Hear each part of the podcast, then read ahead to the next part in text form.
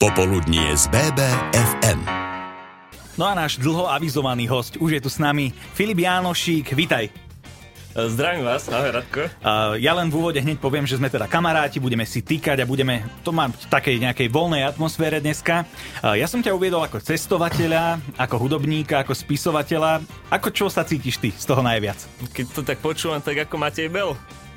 Takže taký polyhistor. Dajme tomu. Skôr asi ako e, muzikant. To sa tak snažím najdlhšie asi za všetkého. Dobre, budeme sa venovať teda aj tvojej muzike e, v závere tohto rozhovoru. Skôr by som začal tým, že keď si spomenieš na tie svoje cestovateľské časy, čo je taká prvá spomienka, ktorú máš? Um, sloboda... Um, no, no, to je sloboda mm-hmm. v tom rozhodovaní, že sa zobudíš a vlastne si vymýšľaš plán, že podľa toho, čo máš, na čo máš zrovna chuť. Ty si z niektorých zo svojich ciest napísal blog, ktorý sa volal Jánošík na úteku. A bol to naozaj útek? Utekal si? No samozrejme. Som sa vtedy zle rozišiel a vyhorel som v robote a však celá naša generácia, my sme takí cintľaví, že nás sa všetko tak strašne dotýka, všetko tak strašne prehnane, emotívne riešime, čiže ja som sa potreboval spakovať a úplne, že zmiznúť. Mm-hmm.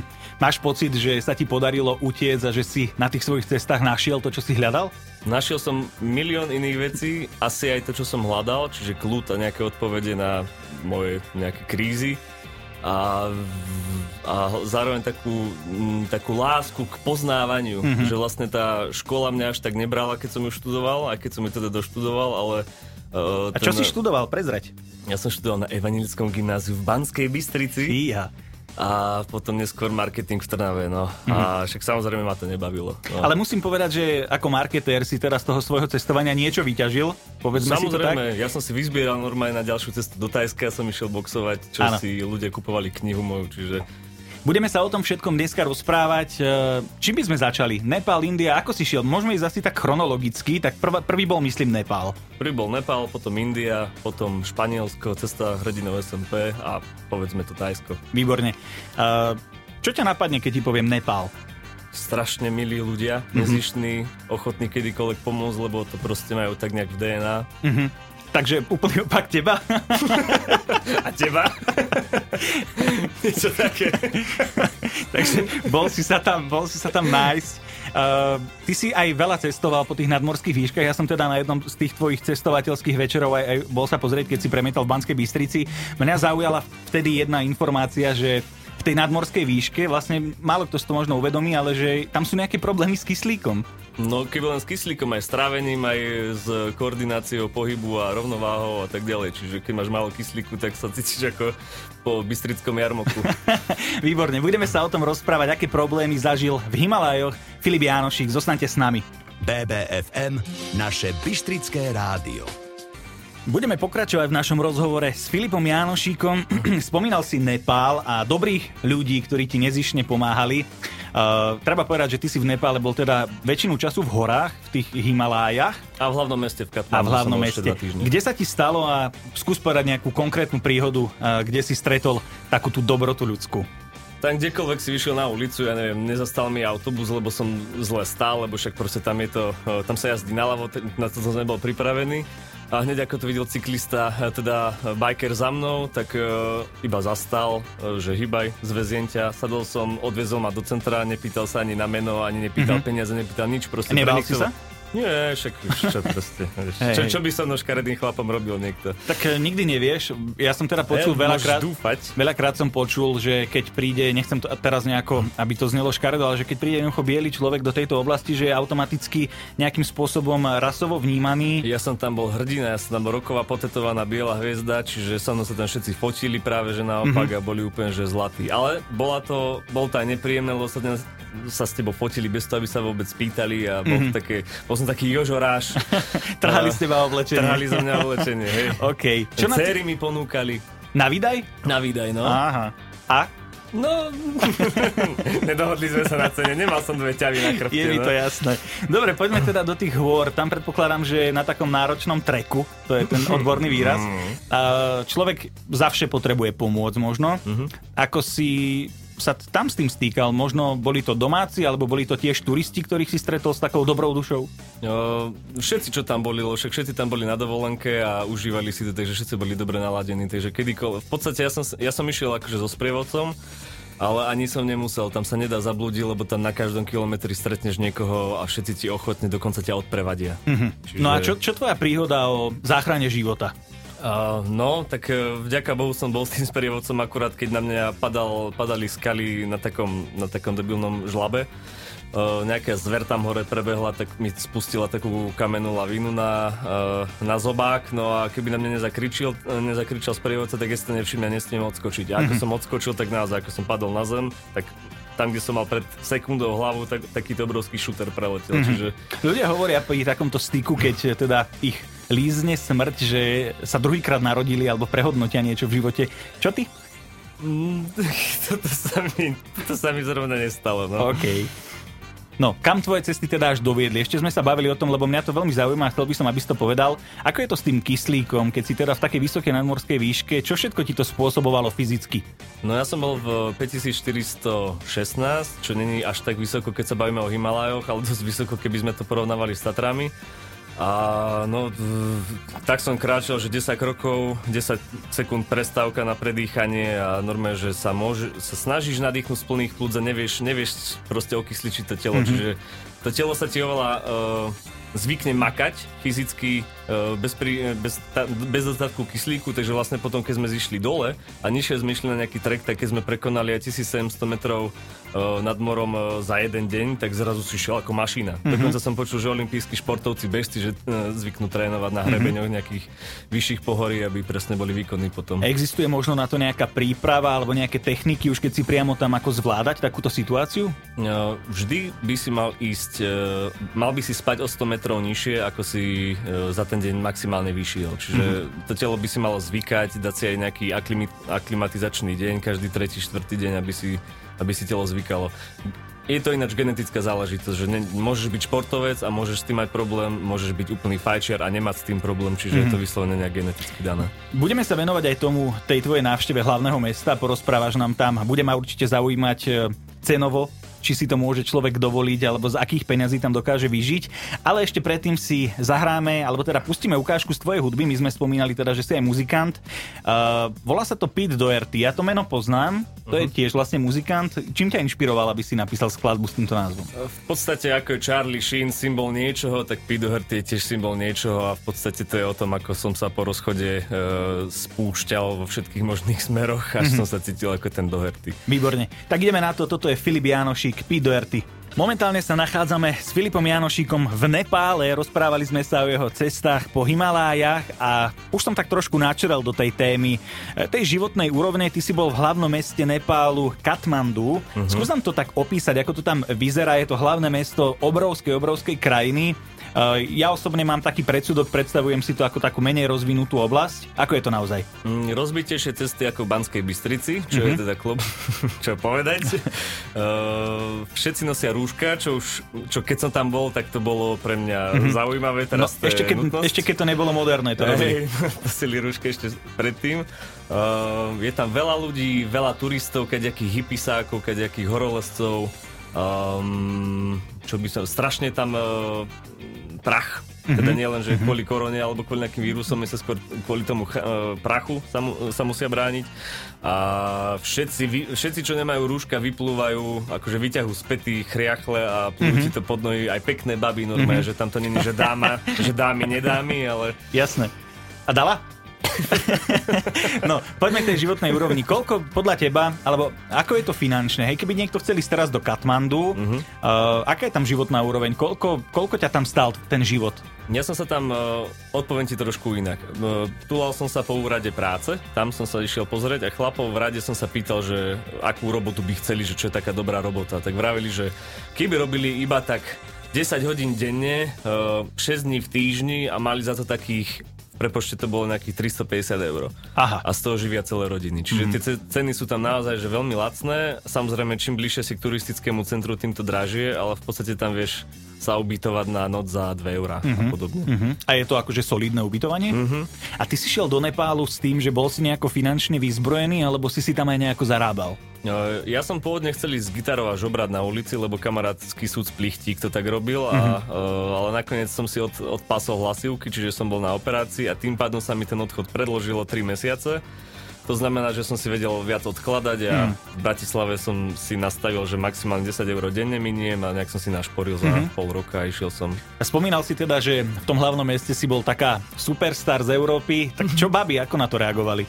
Uh, baby veľmi sa javili, uh, poviem ochotne, ale ja som tam riešil samozrejme svoje vzťahové e, záležitosti, takže som bol neprístupný. Mm-hmm. Mal som taký ramadán svoj, no a, a, m, ale a... obháňali ma tam napríklad aj mm-hmm. e, profesionálne, teda e, profesionálne baby. Aha, okay. Na motorkách, lebo tam je e, veľká bitka o klientelu, e, lebo však my tam nosíme vlastne z Európy peniaze, čiže, e, čiže normálne, že prostitútky asi aj s ohrískami, kočky na, na motorkách ma tam obháňali a, a chcel som si aspoň fotku spraviť, ale povedala, že no buď to all-in, alebo nič. Takže... Cítil si sa, na, povedzme, žiadanejší ako na Slovensku? Uh, to určite áno. Na ano? Slovensku nie som žiadaný. OK, a tam si teda bol minimálne exotika. Si mohol skúsiť niečo nové. Uh, čo sociálne vyžitie? Nejaké podniky, reštaurácie, kaviárne? Dokonca rokové bary som tam asi dve noci strávil v rokovom podniku, kde normálne nepálska kapela hrala Rage Against the Machine, Metallicu a Coldplay a, a takéto, takéto podniky tam máš, čiže tam sa fakt, že máš kde vyžiť. Sú tam aj luxusné diskotéky, sú tam aj úplne, že tretio, štvrto, piato, piato triedne podniky, kde sa dá akože spoznať skôr tých domácich. Ja som išiel skôr za tými domácimi, ja som na turistov až taký zvedavý. Mm-hmm. To som sa ťa chcel práve spýtať, či tam bolo veľa turistov. Veľa, strašne veľa. Mm-hmm. Je to obľúbená asi destinácia. Mm-hmm. Budeme sa rozprávať teda aj o tvojej ceste do Indii. Tam si namieril, pokiaľ dobre viem, priamo z Nepálu. Mm-hmm. To bol taký plán, že Nepál a stade India, alebo ti áno. to skrslo hlave tam? Nie, áno, toto bol plán. Chcel som ísť e, autobusom, len na hranici ma otočili, tak som tam musel potom priletieť. No to bola tiež taká príhoda. OK, záverečná otázka na Nepál. Čo domáca kuchyňa? Uh, mne to veľmi nesadilo. Veľa zo šošovicu sa tam varilo a vegetariánske... A skôr tá India. Akože okay. Kvôli kuchyni určite do Indie. Tak v Indii sa zastavíme aj pri kuchyni. Budeme pokračovať, ale teraz si zahráme Spirit in the Sky. bé bé ef em, naše bystrické rádio. Tak, neostáva nám nič iné ako pokračovať, pretože našim dnešným hostom je Filip Jánošík. Už sme sa rozprávali o jeho cestách po Nepále a z neho sa vydal na cestu do Indie. Čo ťa, Filip, najviac uchvátilo v tej Indii? Bavili sme sa o jedle. Bolo to tam trošku lepšie? No, bolo to oveľa lepšie, asi aj oveľa zdravšie, lebo tam vlastne osemdesiat percent Indov sú vegetariáni, takže tie vegetariánske recepty majú premakané. Dokonca v McDonalde si nedáš... Zo, z posvetnej kravy nič, dáš si tam maximálne nejaký, dokonca pizzu mali v McDonalde, alebo zeleninové karbonátky a takéto. Mm-hmm. Takže... Indická kuchyňa je svetoznáma, ale aspoň ja teda ako Európan ju poznám v takom európskom prevedení. Je to tam nejako iné, alebo je to také isté, ako nájdeme v tých indických reštauráciách v Európe?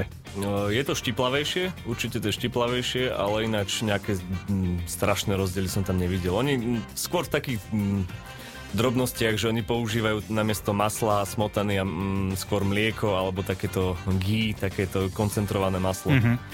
Čo bolo tvojim hlavným cieľom tejto indickej misie, nazvime to tak? Čo bol taký ten hlavný gól? Prečo si tam išiel? No, chcel som vidieť kanibalov v, vo Varanasi, chcel som stretnúť Dalajlámu a chcel som ísť do buddhistického kláštora. Čo z toho sa podarilo a čo z toho nie? Všetko. Tak poďme pekne po jednom. Čo tí kanibali? Si tu celí, živí a zdraví, takže asi to bolo priateľské stretnutie? Uh, oni idú po mŕtvolách totižto. Aha. A tam som sa nedostal, čiže je tam taká, taká sekta Aghori, to sú takí svätí muži, ktorí sa vlastne... Um, Totižto vo Varanasi sa upalujú na, pri rieke Gange mŕtvoly. Mm-hmm. Všetci sa tam chcú nechať akože spáliť, spopolniť. No ale niektoré druhy mŕtvol nemôžu spáliť. To sú napríklad tehotné ženy, keď zomrú, malé deti, muži poštipnutí kobrou, lebo to je akože požehnanie od Lorda mm-hmm. Šivu, od ich najvyššieho, najsilnejšieho Boha. Takže vychádza to asi z náboženstva. Áno, z hinduizmu.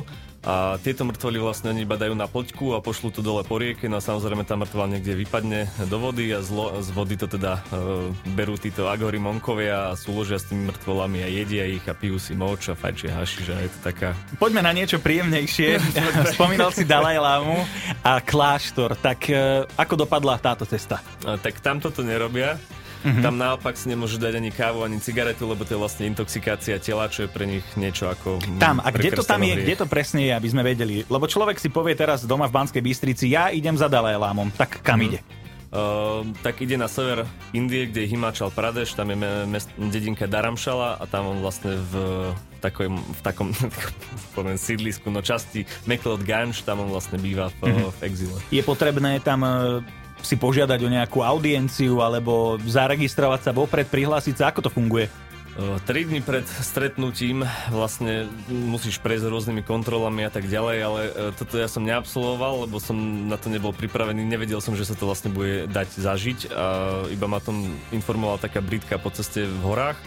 A nakoniec som tam teda prišiel, vystal som si radu s tým, že nejaký, nejakému mníchovi som povedal, že chcem stretnúť Dalajlámu, ale že nemám, nemám žiadne povolenia, tak sa začal smiať a chytil ma za ruku a všetky kontroly ma previedol, lebo vlastne pre nich nejakého človeka zaviesť alebo teda obohatiť o buddhistické náboženstvo alebo teda filozofiu skôr je pre nich záslužný karmický čin, takže vlastne pre neho to najlepšie, čo pre svoju karmu mohol urobiť je, že mňa donesie za tým Dalajlámom. Áno, že ti pomohol. Ty, ty si teda asi fanúšik tejto udalosti, lebo treba povedať, že u seba doma máš aj zaramovanú fotografiu s Dalajlámom, tak skús povedať nejaké také svoje dojmy z neho. Viem, že asi si sa k nemu nepriblížil tak, že teraz medzi štyrmi očami ste sa rozprávali o tvojich súkromných problémoch, ale nejakým spôsobom si bol s ním, bol si pri ňom. Aké boli tvoje dojmy z takejto veľkej ikony celosvetovej? Mal som šancu sa mu položiť otázku, ale nakoniec som nemal otázku.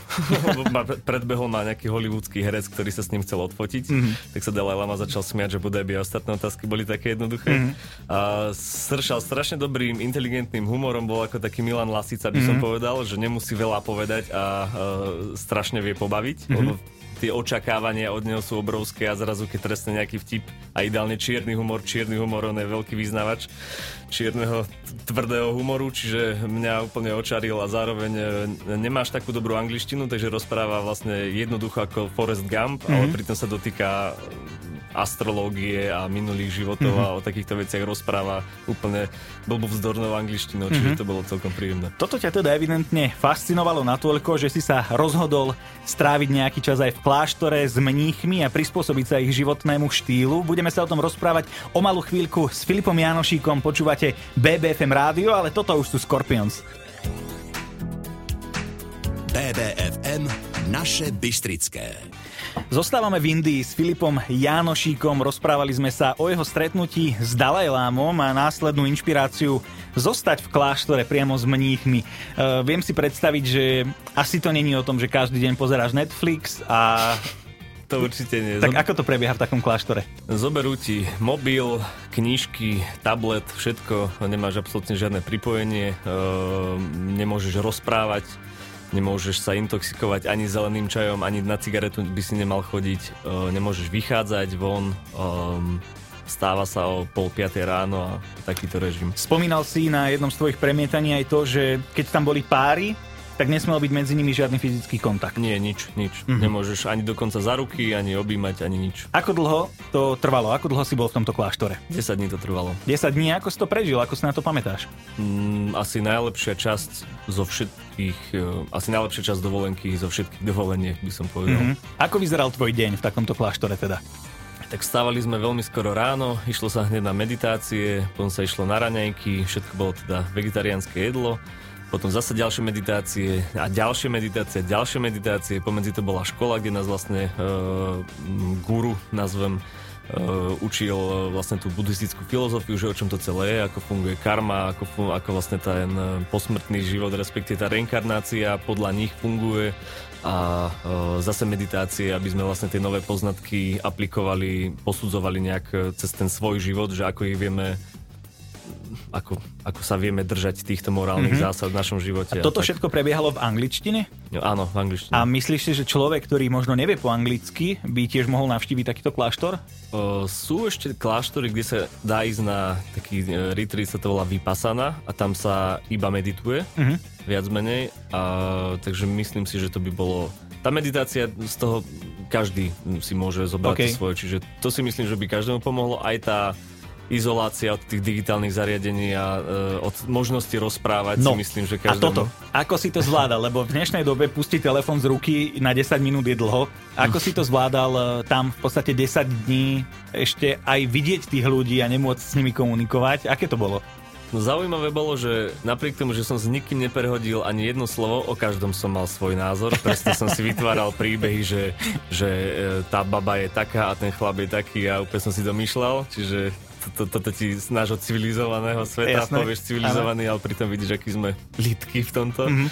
Uh, takže to mi ostalo a s tým, s tým nemal som problém nerozprávať, mal som problém si nespievať. Si vezmi, mm-hmm. že ani v sprche si nemôžeš ani hmkať, ani nič také a Sagvantofi sa mi točil od tretieho dňa až do posledného v kuse Dávej Ber som si chcel spievať. Uh, takže to bolo náročnejšie pre mňa, ale to nerozprávanie nakoniec nebol nejaký. Dobre, teda po desiatich dňoch meditácie, aký sa vrátil Filip z tohto kláštora? Taký, že ako vyluxovaný, ja neviem, že som iba tak sedel na lavičke a raňajkoval som si žemlu a pozeral som sa na muchy, čo okolo mňa poletovali a dokázal som ovládať svoje myšlienky, že keď prišlo niečo nepríjemné, tak som si to vedel dobrými, hlbšími otázkami analytickými ako keby lepšie rozobrať mm-hmm. a e, bol som taký menej rozptýliteľný, mm-hmm. alebo ako to povedať. No pokiaľ viem, tak záver tvojho výletu v Indii e, nebol spojený s nepríjemnosťami, práve naopak, ty si sa dostal k bollywoodskému hercovi. Bollywood je teda indická verzia amerického Hollywoodu, e, teda obrovský, obrovský filmový priemysel v Indii. A ty si sa s ním bol pozrieť priamo aj na premiéru jeho filmu. Ako sa to stalo?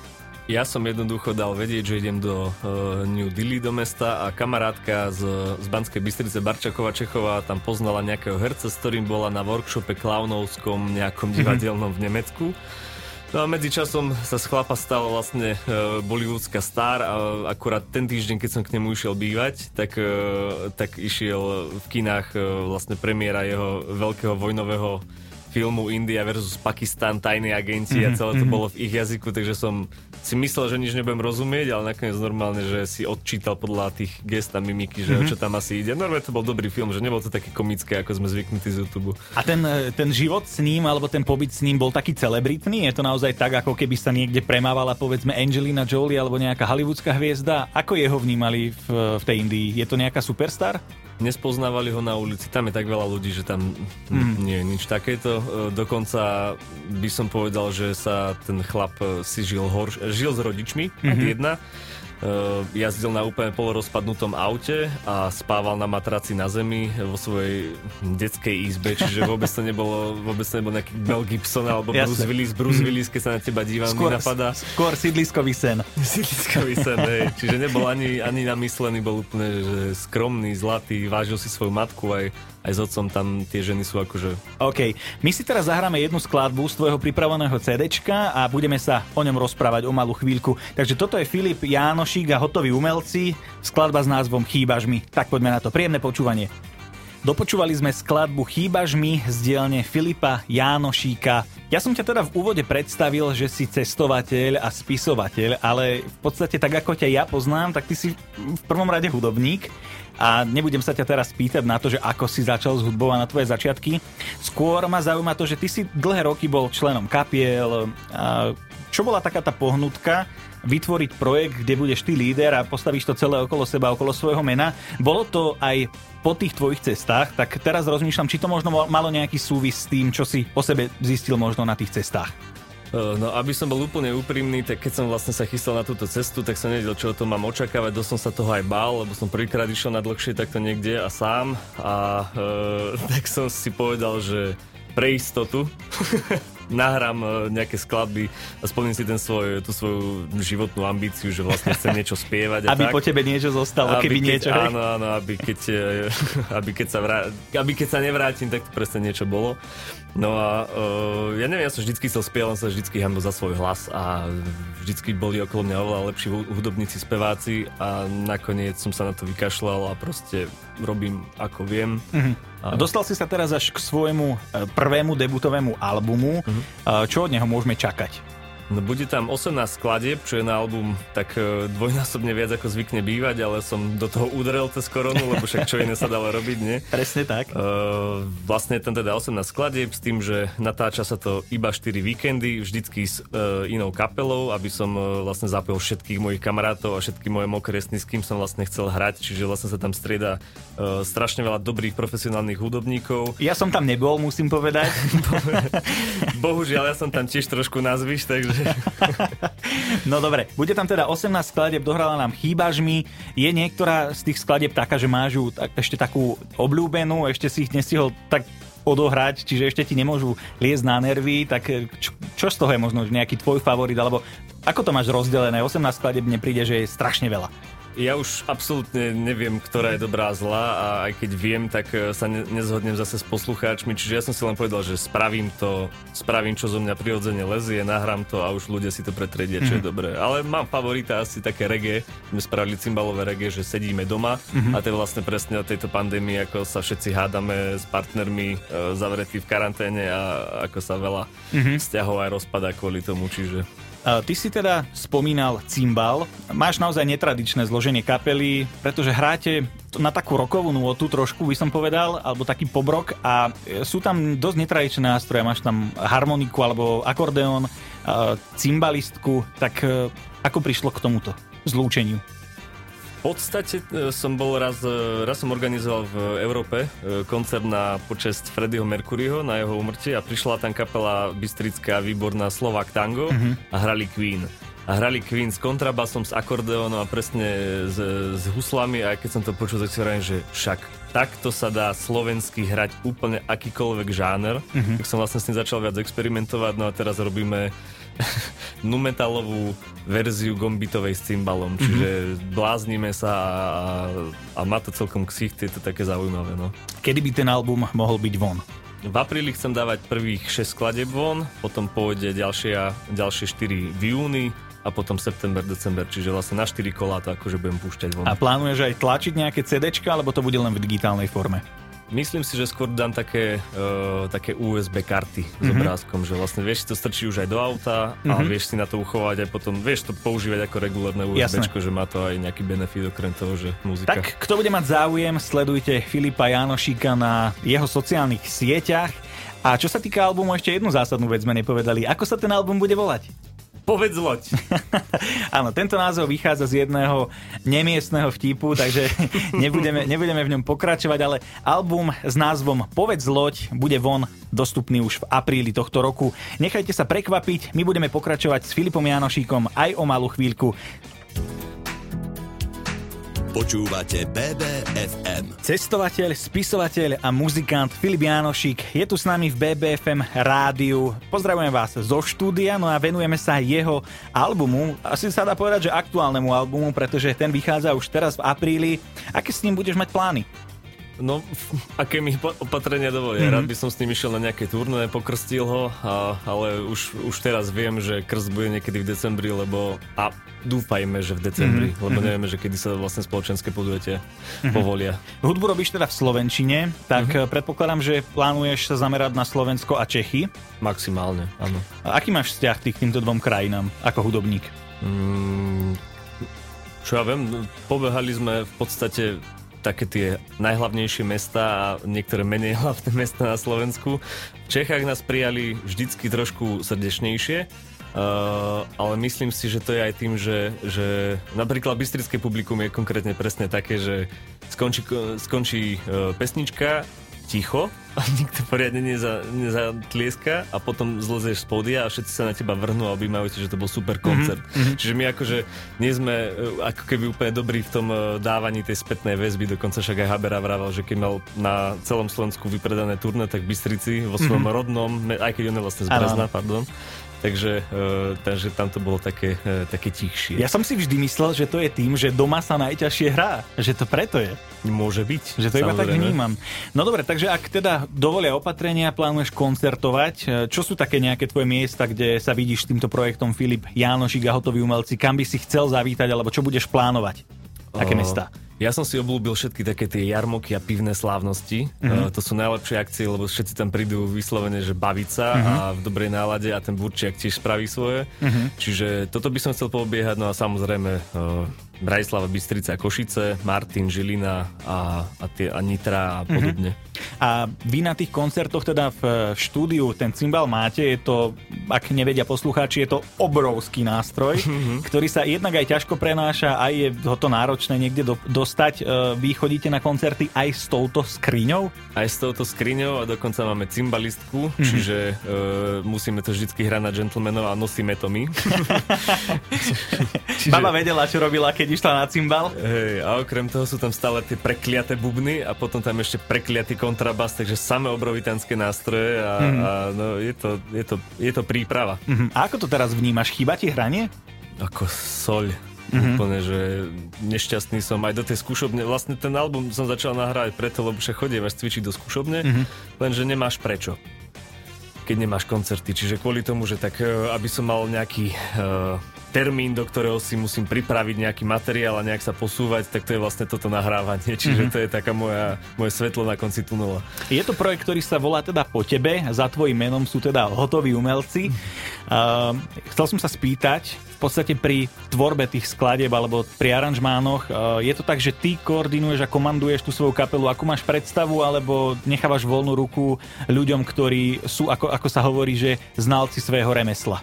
Ja si to dosť zjednodušujem, lebo v zásade pripravím pesničku do takej podoby, že sú, je tam, sú tam akordy, forma, melódia, text a potom prídem za tými mojimi e, muzikantami a im to iba zahrám, oni si to spravia podľa seba a všetci sú to vlastne vyštudovaní, kvalitní interpreti, čiže potom ja vlastne, ako to nacvičím s kapelou, v tom momente už nie som schopný tú pesničku sám zahrať, a, niekdy sám s gitarou, lebo znie úplne o tri levely lepšie to vždycky spravia. Jasné, hovorili sme teda o tom, že plánuješ koncertovať hlavne teda na Slovensku. A ty máš k Slovensku vrúcný vzťah, lebo okrem toho, že si cestoval aj krížom krážom po svete, tak si ako správny rodák z našej krajiny prešiel aj jednu trasu po Slovensku, volá sa to Cesta hrdinov es en pé. Aká je to dlhá trasa? Ja som spomínal, že si to prešiel po vlastných. Prečo je to také hurá, že prešiel to po vlastných? Uh, neviem, prečo to také hurá. Teraz to je rastúci trend, lebo však ako je pandémia, tak veľa, veľa SNPčkarov sa tu rodí a uh, je to taká kultová vlastne najdlhšia magistrála. Trvalo mi to nejakých dvadsaťosem dní, s tým, že dvadsaťosem dní vlastne kráčaš nejakých tridsať kilometrov, tridsaťpäť okay. denne. O tejto ceste sa budeme rozprávať o malú chvíľku a vy si zatiaľ vypočujete Peter Bič Projekt a Buranovský Posledný krát. Naše bystrické. Nebudem to zbytočne naťahovať. Filip, čo teda tá cesta hrdinov? Čo, čo ako prvé ťa napadne, keď si na ňu spomenieš? Uh, strašne veľa lesa, uh, z, z studené rána, uh, mm. strach zo zverí. Kde to začína a kde to končí vlastne? Uh, podľa toho, z, ktorého, z ktorej strany ideš, ale ja som išiel teda z východu od Duklianského priesmíku, to je vlastne od hranice až po hranicu po Duklu. Uh, pardon, po... Uh, Aha. Devín. No, už s vekom Devín. To ide. Hey, už s vekom hey, to hey. ide. A čo sa ti prihodilo všetko na týchto cestách? Čo si zažil, koho si stretol? Stretol som samých dobrých ľudí, mm-hmm. čo som si už tak nejak myslel, že o nás Slovákoch sa vraví, že aký sme strašne štedrí, srdeční mm-hmm. a ja som tento pocit úplne nemal, mm-hmm. lebo som, keď som bol v Bratislave, alebo v týchto venčích mestách, tak žijeme trošku anonymnejšie. A, e, a vlastne Tam mi to pripomínalo Nepál. V ktorejkoľvek dedinke som sa zastavil a pýtal som sa na cestu, tak vždycky som odišiel s pagáčmi, sli- slivkami, jablkami a dvojkou v krvi, lebo vždycky spálenky domáce ťa musia ponúknuť. Čiže... Jasné. To je také naše náboženstvo tu. Áno, áno, presne. Dobre, ako dlho ti to teda trvalo prejsť cestu hrdinov es en pé? Trvalo mi to teda dvadsaťosem dní, s tým, že som mal jednu, jeden deň pauzu uh, v Bystrici, lebo akurát bol radvanský jarmok, a to, aby si nešiel na burčiek, ktorý si to nerátalo. Uh, vieš, čo ma zaujíma? dvadsaťosem dní si na cestách v lesoch s rúbsakom. Čo hygiena?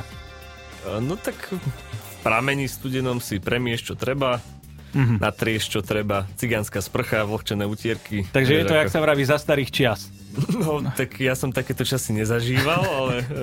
ale Naši hej, predkovia. Taká festivalová skôr. Okay. Festivalová sezóna. OK. Ešte mi nedá nespomenúť jednu vec, e, také šialenstvo, čo si urobil, nie je to tak dávno v podstate. Ty si sa nechal zavrieť na týždeň do tmy. Aha, no. Prečo? Volá sa to terapia tmou a bol som z toho cestovania taký nažhavený, že ja idem si takto vlastne spestrovať život a seba poznávať sa a neviem čo, tak som sa na týždeň zavrel do tmy. No a, ale to akože do úplnej tmy? Ako bavíme sa o tom, že si nemal okno? Nič. Ni- Nie, nemal som ani okno, ani mobil, ani svetielko, ani nič. Normálne, že úplná tma, v ktorej... Ako si sa pohyboval?